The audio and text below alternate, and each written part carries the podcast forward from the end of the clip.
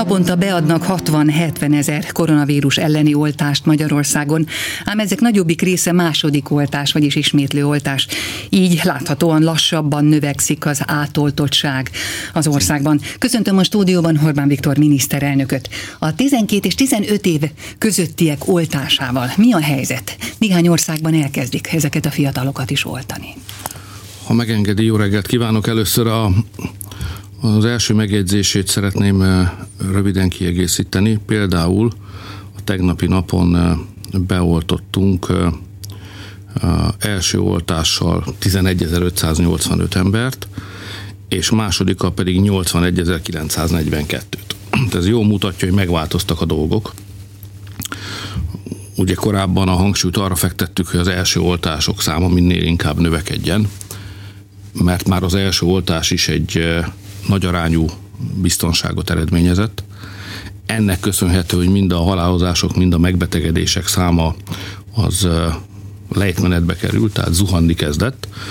A ma hajnali jelentések szerint 26 életet vesztettünk a tegnapi napon, új fertőzöttünk 269 volt, és a beteg állapotban, tehát fertőzött állapotban lévő honfitársaink száma is meredeken csökken, most a 64 ezer ember nem tud dolgozni, illetve küzd az életéért, meg a betegség ellen a vírus miatt. Így nézünk ki. A, az első oltások száma az azért ilyen alacsony, mert az emberek már nem rohamoznak meg bennünket, vagy a házi orvosokat, meg az oltópontokat.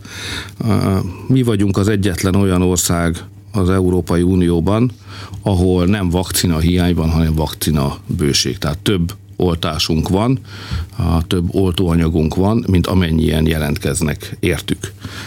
Ezért is tudunk segíteni most másoknak.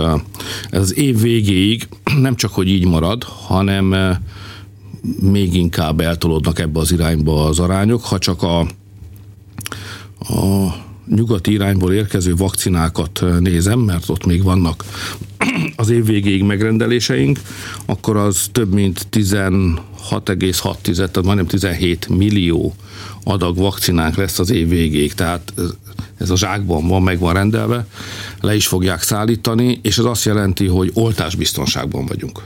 Tehát Magyarországon senkinek nem kell aggódni amiatt, hogy akár egy következő hullám, amivel egyébként a tudósok ma inkább nem számolnak, nem zárják ki, de nem tartják valószínűnek, tehát akár egy következő hullám esetén, vagy ha kiderülne, hogy a beadott vakcinák mégsem egy évig vagy kilenc hónapig nyújtanak védelmet, mert ma még nem tudjuk, hogy ez az időtáv milyen hosszú, kiderülne, hogy hamarabb veszítik el a véde, védettségüket az emberek, akkor is le tudnánk nem egyszer, hanem kétszer oltani mindenkit, aki jelentkezne. Tehát vakcina biztonságban van Magyarország.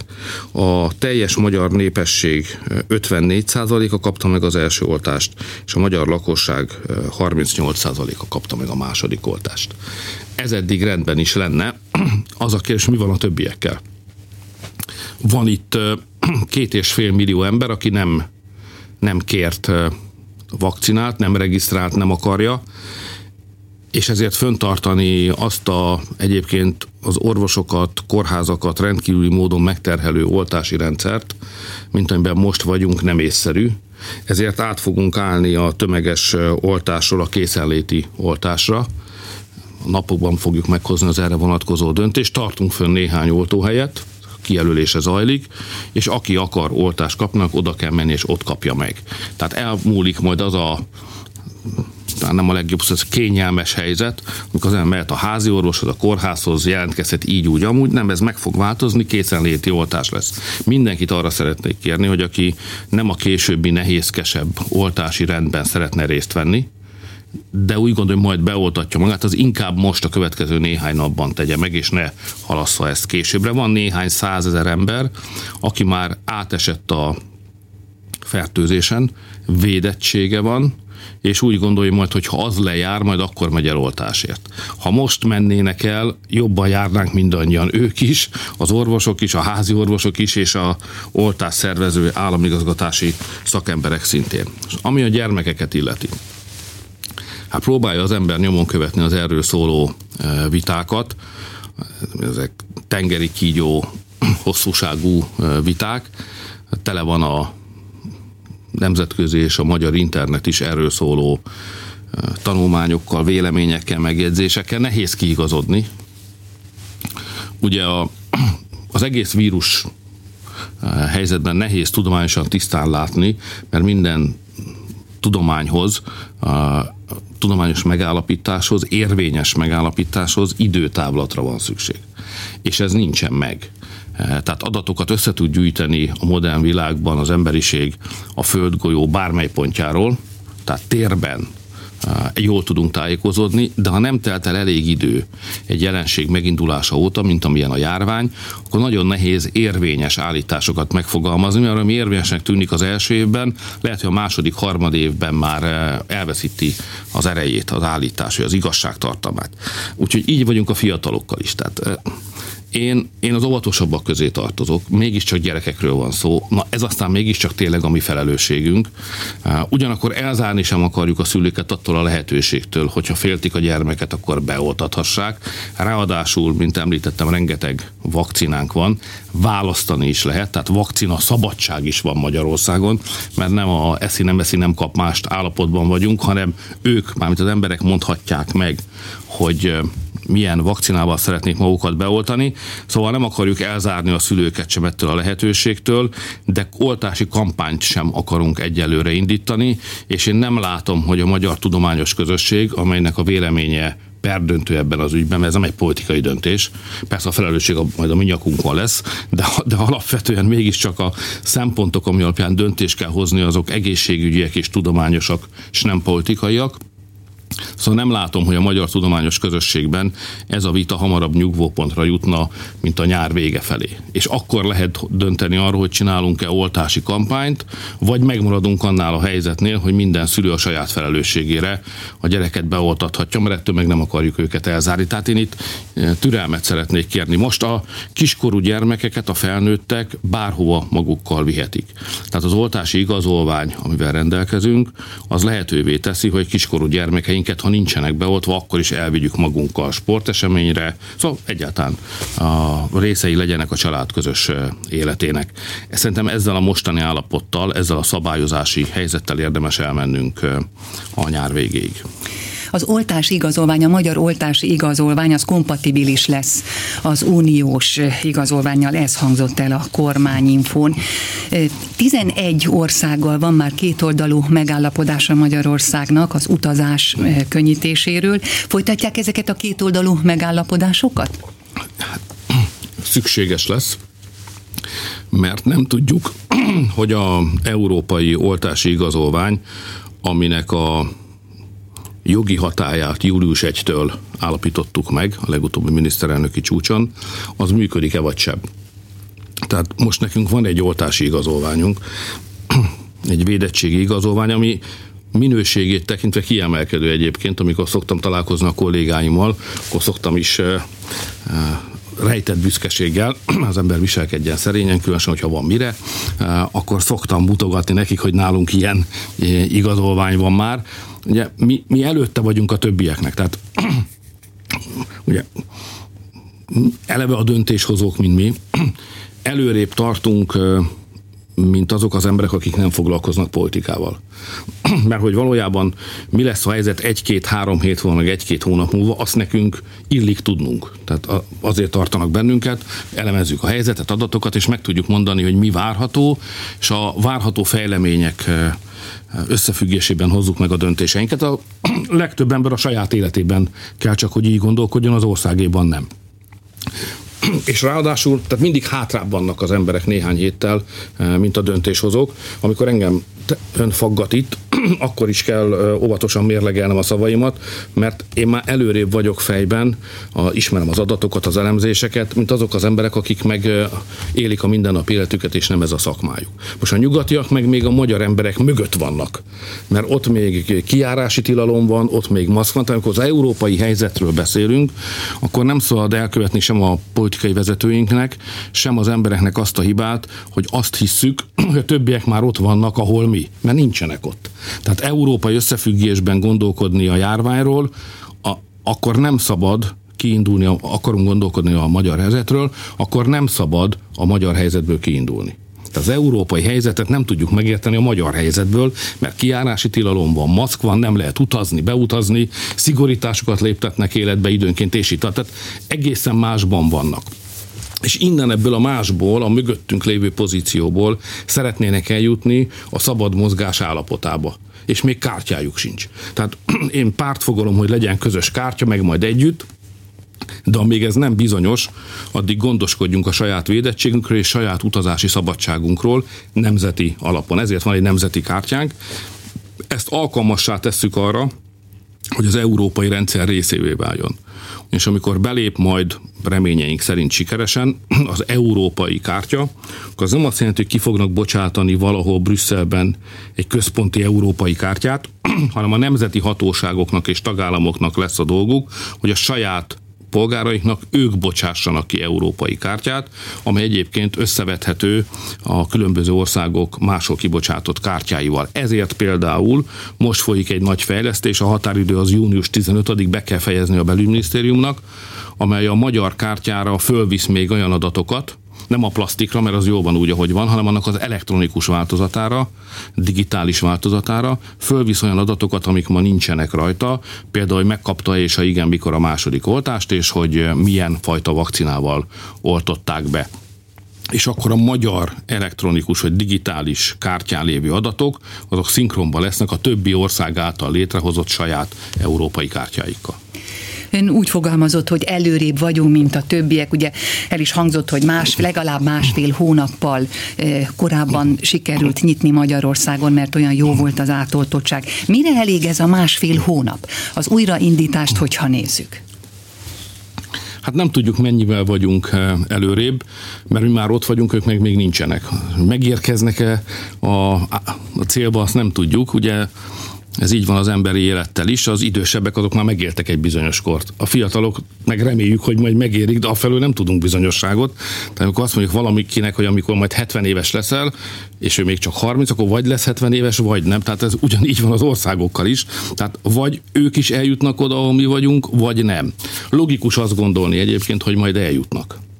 Uh, és akkor az a kérdés, hogy mit jelentett ez a inkább kettő, két és fél hónap előny eh, a, a magyarok számára. Hát először már olyan gyorsan törül az ember agya. Tehát most, hogy már szabadságban nincs kiárási korlátozás, eh, az ember mehet eh, szándékáinak megfelelően bárhova, ha be van oltva. Szóval most már nem emlékszünk arra lassan, hogy milyen volt, amikor még nem lehetett olyan gyorsan szabadítja ki az emberi gondolkodás saját magát a korábbi börtönszerű korlátozások alól, hogy szinte törli is azokat az emlékeket. De én járok a világban, mert ugye a munkámnak ez része, és én látom, hogy a depresszió van. Tehát elmegyek nyugat-európai országokba, ahol a maszk miatt, meg számos ok miatt még ugyanolyan nyomás alatt, depressziós nyomás alatt vannak az emberek, mint mi voltunk mondjuk ezelőtt két vagy három hónappal. Ugye mi folyamatosan törőjük el. A vészhelyzet fönnmarad, mert vigyázzunk kell még egy ideig, de de folyamatosan töröljük el a korlátozásokat. Most például a mai napon azt kell majd eldöntenünk, hogy az önkormányzatok normális működésének visszaállítása mikortól kezdődjön. Polgármesterek ezt követelik, azt hiszem igazuk is van, mert hogyha már korlátozások nincsenek a hétköznapi életben, akkor miért van a önkormányzati képviselőtestetek működésén bármilyen korlátozás. Ez egy helyes fölvetés, úgyhogy meg fogjuk változtatni a veszélyhelyzeti szabályokat, és egy ma délután majd meghatározott ma délután meghozandó döntésben meghatározott időponttól kezdődően, remélem minél hamarabb visszatérhetnek ők is a normális életbe. Szóval azt akarom csak mondani önnek, hogy az első dolog a válasz, a első válasz az ön kérdésére az az, hogy nyertünk szabadságot. Tehát miközben mások még nem szabadok, mi már azok vagyunk. Ez az első válaszom az önkérdésére, hogy mit nyer az ember, hogyha a többiek előtt jár. A másik, hogy ugye megígértük, illetve vállaltuk, hogy amennyi munkáját a vírus tönkretesz, annyit majd létre is fogunk hozni.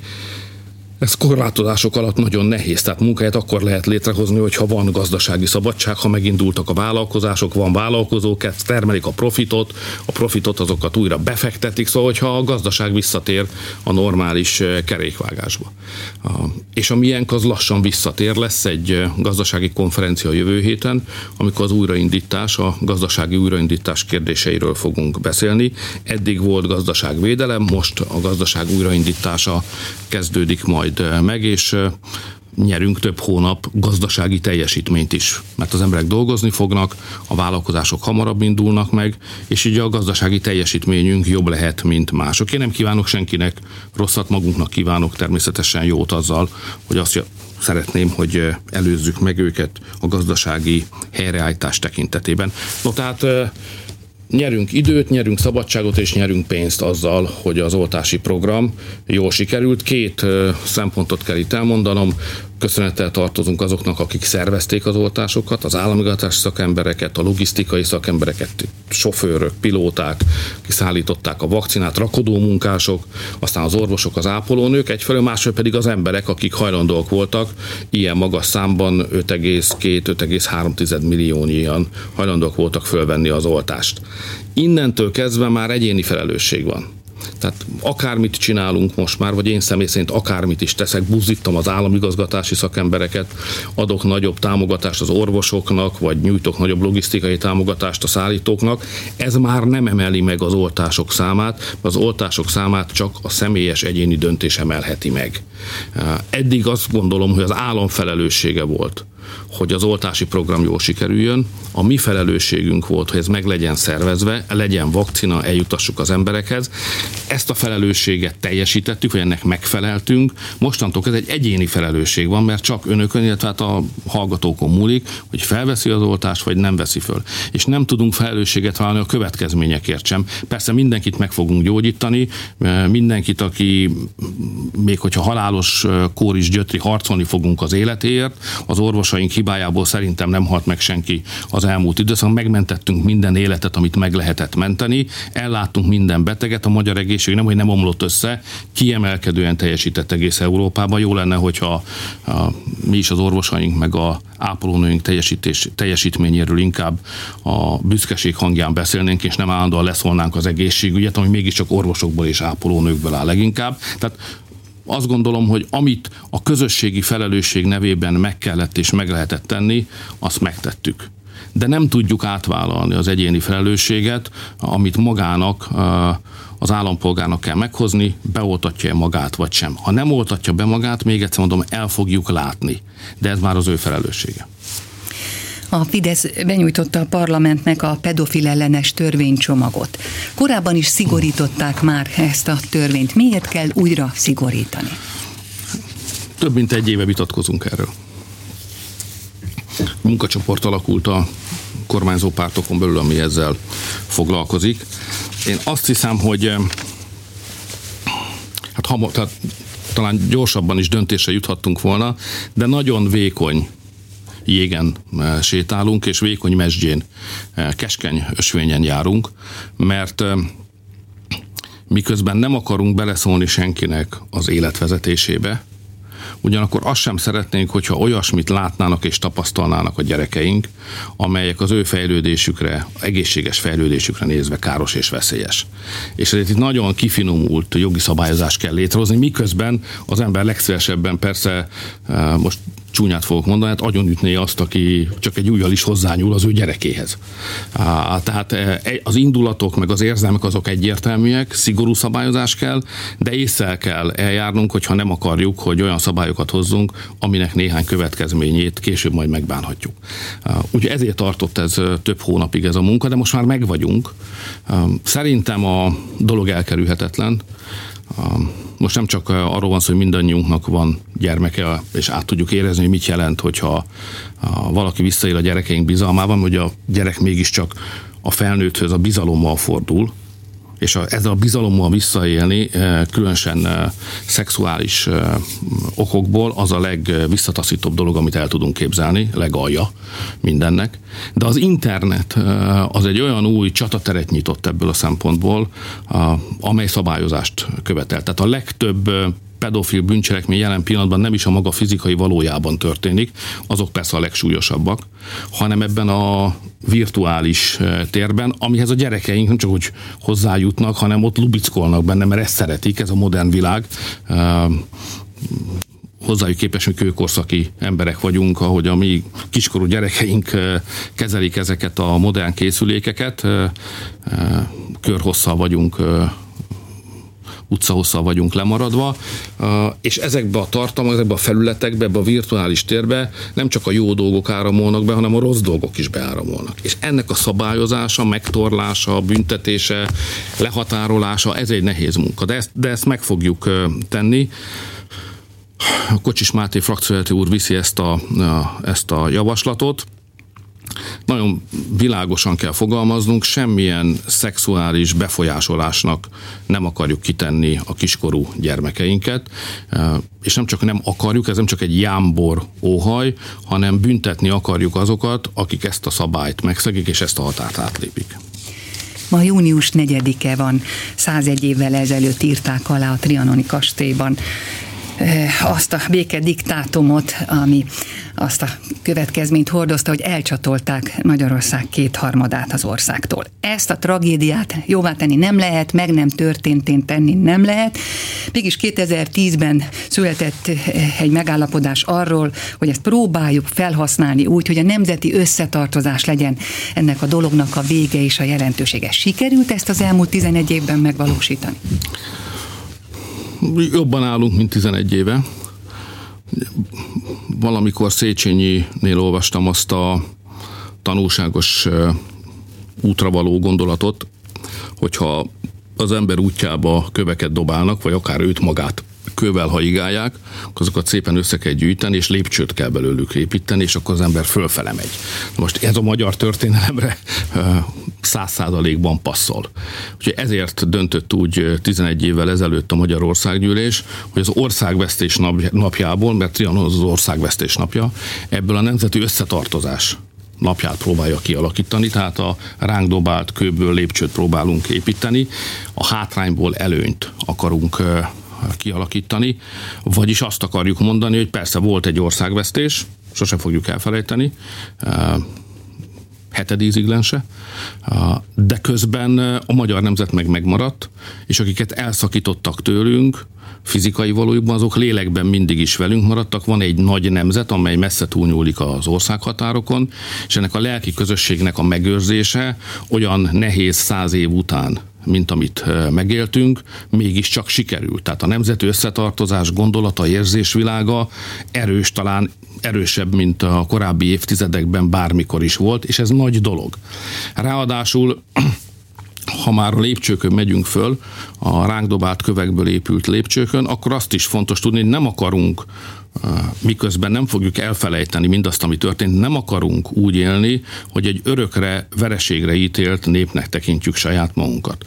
Részben azért, mert erősek akarunk lenni, részben, mert sikeresek akarunk lenni, részben azok is vagyunk, szerintem van egy fantasztikus kultúránk, ami nincsen senki másnak, tehetséges nép is vagyunk, miért ítélnénk magunkat gondolatban és lélekben az idők végezetéig, vagy a mostani viszonyok fönnálltának végéig, miért ítélnénk magunkat egy vereség tudatra és ebből akarunk kijönni. Az összetartozás napja egy elretett kísérlet. És nézem meg, hogy sikeresek is vagyunk, és kiderült, hogy a szomszédaink is, akikkel Trianon okán eh, lehet, és van is számos vitánk, az ott élő magyarok jogait illetően, szóval ők is az erőt és a sikert respektálják. Mióta erősek vagyunk, az elmúlt tíz évben sikerült megerősödnünk, azóta javítottuk a szomszédainkkal is a viszonyt.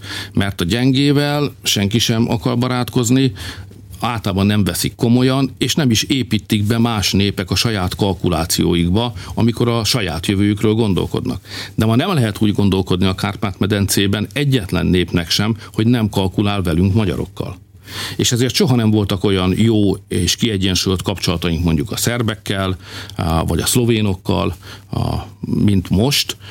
A horvátokkal a dolog egyszerű, hiszen ott 820 valahány éve, 820 valahány évig társnemzetként éltünk együtt, javítjuk a viszonyokat a szlovákokkal is, nem mondom, hogy minden szomszédunkkal sikeresek vagyunk, de a tendencia egyértelmű, egyre több szomszédunkkal egyre jobb kapcsolatban vagyunk. És a mi külpolitikánknak az is az alapgondolat, hogy mi nem ellenfeleket gyűjtünk, hanem barátokat.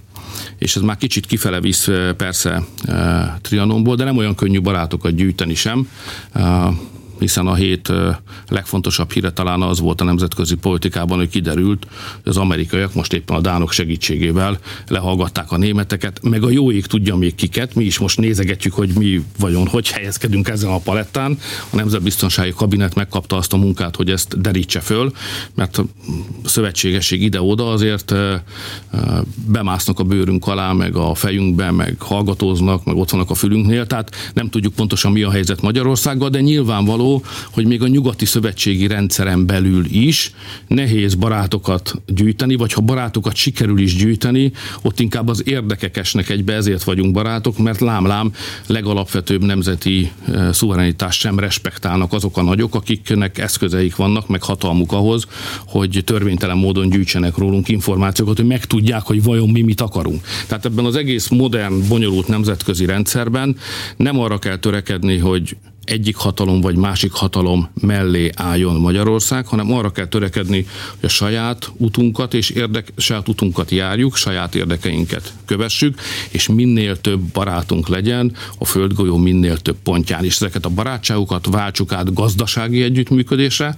Persze alapvetően legyünk biztonságban, ha sok barátod van, akkor biztonságban vagy, de váltsuk át gazdaságra, váltsuk át gazdasági együttműködésre, teremtsünk lehetőséget magyar vállalkozóknak, hogy termékeiket el tudják adni a barátainknál, és ezzel munkahelyeket tudjanak létrehozni Magyarországon. Tehát ez a száz év magány, amit a Trianon szimbolizál az én számomra, hogy én úgy nőttem föl, hogy nekem mindig azt tanították, hogy én egy nagy nemzet fia vagyok. Toldit olvasott az ember, és akkor rögtön látta, hogy nem mindegy, hogy épp mekkora az ország méretem, mi az egy nagy nemzet vagyunk, lélekben is, történelemben is, kultúrában, akaratban is. Tehát mi egy nagy nemzet vagyunk, amely nem láthatja annak előnyét, sőt, csak hátrányát láthatja annak, hogyha elszigetelik, vagy elszigeteli saját magát. Nekünk ki kell menni a világra, nyitottnak kell lennünk a világra, együtt kell működni a világgal, és utána tehetségesnek gondoljuk magunkat, meg szorgalmasnak, szerintem nagyot nem tévedünk, akkor a világban való részvétel, a világra való nyitottság, a világgazdaságban való részvétel az a magyarok, magyar emberek számára rendkívül sok előnyt hozhat, és hoz is nap mint nap, ahogy látom a gazdasági adatokból. Már nincs időnk, de két mondat erejéig. Barátokat gyűjtünk, de jövő héttől lesz három komoly ellenfelünk is a labdarúgó pályán. Hogyan készül az erdére? Hát most éppen nem eh, vagyok nagyon boldog végre föl emelkedett egy magyar csillag az égboltra, a világlabdarúgásának égboltjára. Arra készültem már eh, hosszú hónapok óta, hogy eh, éles meccsen is eh, láthatjuk őt, és most kiderült, hogy vissza kellett utazni a Németország, vagy nem is tudom hova, nincsen benne a magyar keretben, a kapitány úgy döntött, hogy nem szerepelteti, talán majd ősszel, úgyhogy egy, most egy ilyen morózusabb, vagy nem is tudom, rossz kedvűbb állapotban vagyok. Ilyenkor már lelkesen szoktam várni a mérkőzéseket, de most, hogy a Szoboszlai nem játszik, akinek egyébként jobbulást kívánok, ez mindent átértékel én a Puskás Akadémia alapítója vagyok, ez még valamikor 2006 környékén történt, és persze külön figyelem az onnan kikerült játékosokat, akik a válogatottba is játszanak majd, de nem csak nekik, hanem minden játékosnak sok sikert kívánok. Ugye most, ha már Trianon napján vagyunk, ugye a magyar nyelv az azt mondja, hogy mi győzünk meg mi vesztünk, az államot is Szent István alapította, meg mi, meg a törököket is, a Hunyadi verte, meg, meg mi, meg Nyögte Mátyásnak a bús hadá, hadának a bús hadát Bécs, meg a mi hadseregünknek a súlyát is nyögte. Tehát azt akarom csak mondani, hogy a magyar ember az közösségi ember. Egy úgy, úgy, úgy fogja fel az életét, hogy ez belefonódik valami titokzatos módon sok-sok előtte járt nemzedéknek az életébe, egy közös sorsba fonódik bele, minden velünk történt, mindent mi csinálunk, ami a pályán történik is, persze ott lesz 11 játékos, de majd mi fogunk gólt rúgni természetesen, és ha potya van, akkor azt mi kaptuk. Tehát ebből a szempontból egy nagyszerű nyárra, vagy nagyszerű Európa bajnokságra számítok akkor is, hogyha innen Szoboszlai Dominiknak csak a gyógyuláshoz fűzött reményeinket és jó kívánságainkat küldhetjük. Köszönöm. Orbán Viktor miniszterelnököt hallották.